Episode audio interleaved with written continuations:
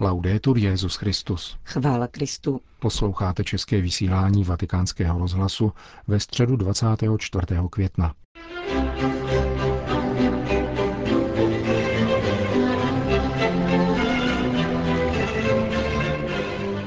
Na svatopetrském náměstí se shromáždilo asi dvacet tisíc lidí, aby se účastnili generální audience. Zahájilo ji čtení z Lukáševa Evangelia o učednících, kteří jdou do Emmaus.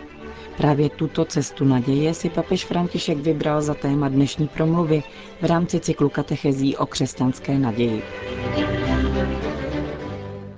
Cari fratelli e sorelle, buongiorno. Drazí bratři a sestry, dobrý den.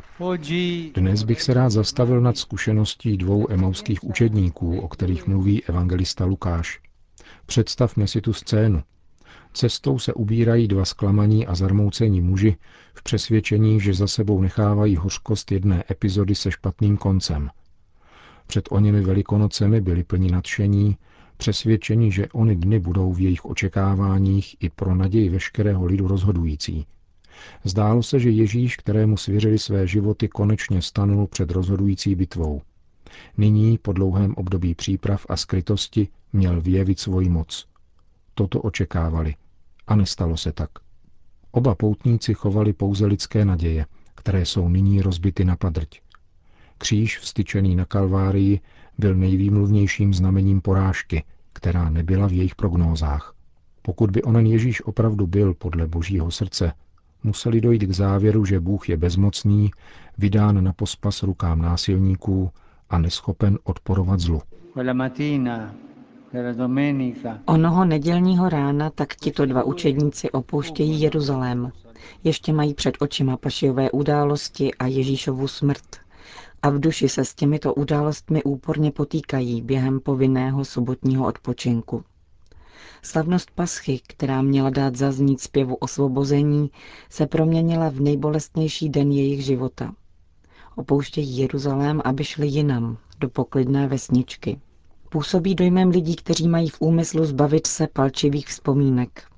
Sklíčeni se tedy vydávají na cestu. Tento scénář, totiž cesta, která je důležitá už v evangelním podání, se stává ještě důležitější nyní, kdy se začínají odvíjet dějiny církve. Setkání Ježíše s oněmi dvěma učedníky vypadá zcela náhodně, jako mnohá podobná setkání, ke kterým v životě dochází. Oba učedníci jdou pohrouženi do svých myšlenek a kdo si neznámý se k ním připojí. Je to Ježíš, ale jejich oči nejsou s to jej rozpoznat. Ježíš tedy zahajuje svou terapii naděje. Na této cestě se uskutečňuje terapie naděje. Kdo ji dává? Ježíš. Nejprve se ptá a naslouchá. Náš Bůh není vtíravý. I když zná důvod jejich zklamání, dává jim čas, aby mohli hluboce zpytovat onu hořkost, která je spoutávala. Vyplyne odtud vyznání, které je refrénem lidského života. My jsme však doufali. Doufali jsme, ale... Kolik zármutku, kolik nezdarů a stroskotání se vyskytuje v životě každého člověka. V podstatě jsme všichni tak trochu jako oni dva učedníci. Kolikrát jsme v životě doufali, kolikrát jsme měli pocit, že jsme krok od štěstí, a potom jsme se zklamáni ocitli na dně. Ježíš však provází všechny malomyslné, kráčející se svěšenou hlavou. Chodí s nimi diskrétně a dokáže vracet naději. Ježíš k nim promlouvá především skrze písma. Kdo bere do rukou tuto boží knihu, nesetká se s příběhy snadného hrdinství a oslnivě podmanivých tažení. Pravá naděje není nikdy laciná, vždycky vede skrze porážky. Kdo netrpí, asi naději ani nemá. Bůh si nelibuje v tom, aby byl milován jako nějaký vojevůdce, který svůj lid táhne k vítězství a přitom utápí v krvi svoje nepřátele. Náš Bůh je nepatrným světlem, které září za chladného a větrného dne. A třeba, že se jeho přítomnost na tomto světě zdá křehkou, Bůh si zvolil místo, kterým všichni opovrhujeme. Ježíš pak opakuje před oběma učedníky kardinální gesto každé eucharistie. Vezme chléb, požehná, láme a dává. Nevyjadřuje snad tato řada gest celý Ježíšův úděl? A není snad každá eucharistie také znamením toho, čím má být církev? Ježíš nás bere, žehná, láme náš život, protože láska neexistuje bez oběti, a podává druhým, nabízí druhým. Ježíšovo setkání s dvěma emauskými učedníky je náhlé, obsahuje však celý úděl církve. Sděluje nám, že křesťanské společenství není uzavřeno v opevněné tvrzi, ale ubírá se tím nejvíce vitálním prostředím, kterým je cesta. Na ní potkává lidi s jejich nadějemi a zklamáními, někdy zdrcujícími. Církev naslouchá příběhům všech, jak vystupují ze schránek svědomí, aby pak podávala slovo života a dosvědčovala lásku věrnou až do konce. A tehdy se srdce lidí opět rozhoří nadějí. Všichni jsme ve svém životě měli těžké a temné chvíle, když jsme šli sklíčeni, zahloubáni, bez vyhlídek a před námi byla jenom zeď. Ježíš je vždycky vedle nás, aby nám dodal naději, rozehřál naše srdce a řekl: jdi dál, jsem s tebou, jdi dál. V tom spočívá celé tajemství cesty do Emmaus, že totiž i skrze zdánlivá protivenství jsme nadále milováni a Bůh nás nikdy nepřestává mít rád. Bůh vždycky kráčí s námi, vždycky, i v těch nejbolestnějších chvílích, v těch nejošklivějších chvílích, i ve chvílích porážky. Pán je tam. A toto je naše naděje. V této naději jdeme vpřed. Vždyť on je vedle nás a jde s námi. Vždycky. To byla katecheze Petrova nástupce. Na závěr generální audience po společné modlitbě Otčenáš papež všem požehnal. Sit nomen Domini benedict. Ex hoc nunc et usque in seculum nostrum in nomine Domini. Qui feci caelum et terra. Benedicat vos omnipotens Deus, Pater et Filius et Spiritus Sanctus. Amen.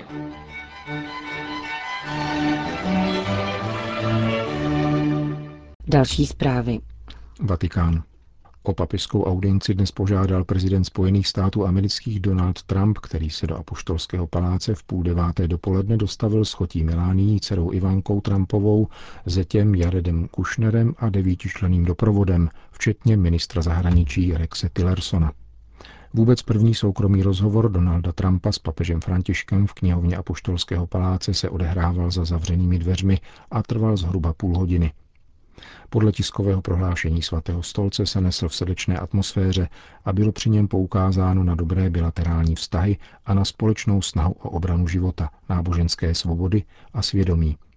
Bylo vysloveno přání klidné spolupráce mezi státem a katolickou církví ve Spojených státech amerických, kde církev poskytuje službu obyvatelstvu na poli zdravotnictví, vzdělání a péče o přistěhovalce. Schůzka pokračovala výměnou názorů o některých tématech, která se týkají současné mezinárodní situace a podpory světového míru prostřednictvím politického vyjednávání a mezináboženského dialogu.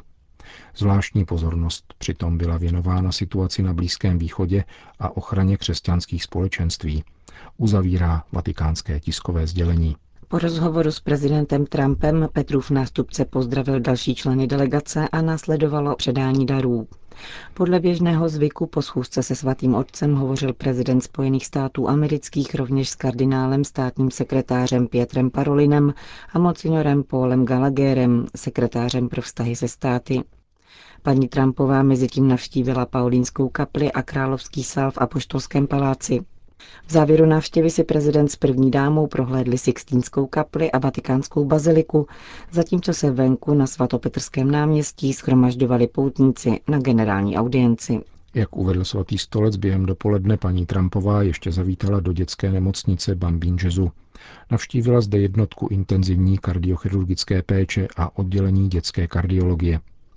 Ivanka Trumpová se mezitím v komunitě Sant'Egidio setkala se ženami, které se staly obětí obchodu s lidmi. Hlava Spojených států amerických měla dnes na programu setkání s prezidentem Italské republiky Sergem Mattarellou a schůzku s italským předsedou vlády Gentilonim v souvislosti s blížícím se summitem G sedm v sicilské Taormíně. Vatikán. Papež František se prostřednictvím internetového rádia spojil s dětmi z janovské pediatrické nemocnice Gianniny Gaslini. Pozdravil malé pacienty, pomodlil se s nimi a ohlásil se na návštěvu na tuto sobotu, kdy se do Janova vydá na apoštolskou cestu. Hovoří ředitel nemocnice Pietro Pondiglione.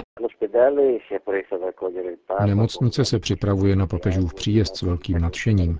Papež navštíví oddělení resuscitace a intenzivní péče. To je vlastně srdce nemocnice. Oddělení, které je nejnáročnější také po emotivní stránce. Z časových důvodů to bude jediné oddělení, které navštíví.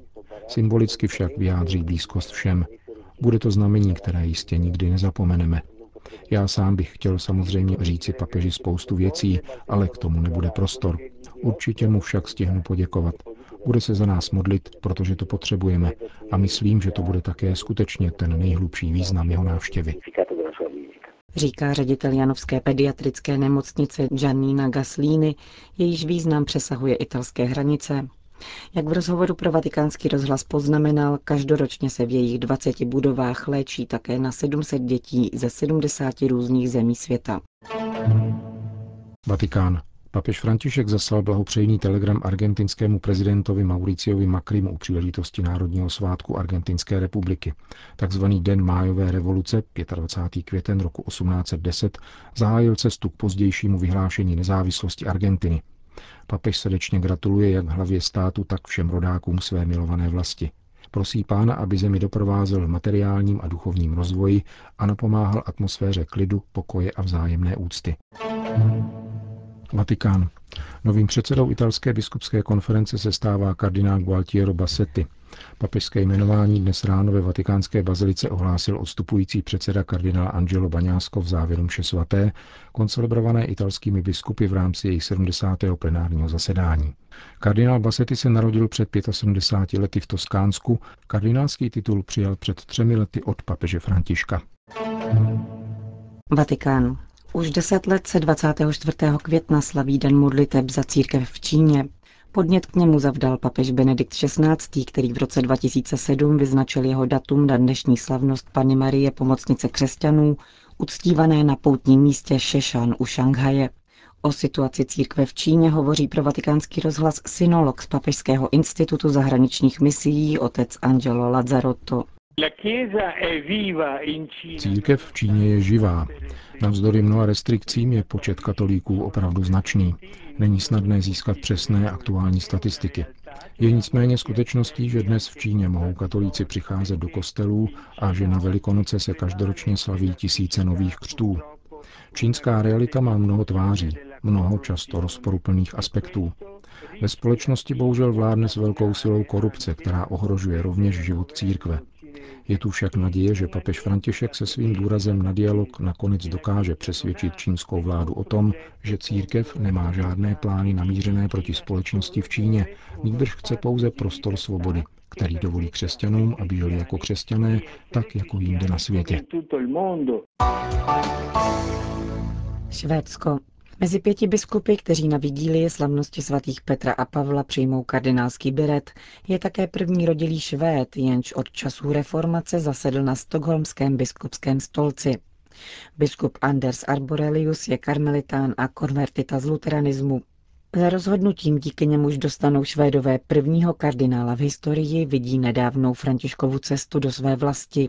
Přestože trval pouhé dva dny, papež se při ní mohl přesvědčit, že tamní církev je nositelkou zvláštního svědectví. Hovoří biskup Arborelius. Je to opravdu první takový případ v dějinách celé severní Evropy. Dokonce ani ve středověku, kdy jsme byli ve skaze katoličtí, jsme tu neměli žádného kardinála. Je na tom vidět, že František chová periferie v oblibě. Chce tímto způsobem ukázat, že také naše komunita, ačkoliv je malá, je důležitá v božích očích. Důležitá je také naše zkušenost, vycházející z tohoto velice sekularizovaného prostředí, ve kterém ovšem církev nejen přežívá, nýbrž rozvíjí se. Počet katolíků roste. Je to zkušenost, která může být zajímavá i pro další země s katolickou tradicí. Řekl Vatikánskému rozhlasu biskup Arborelius. Končíme české vysílání Vatikánského rozhlasu. Chvála Kristu. Laudetur Jesus Christus.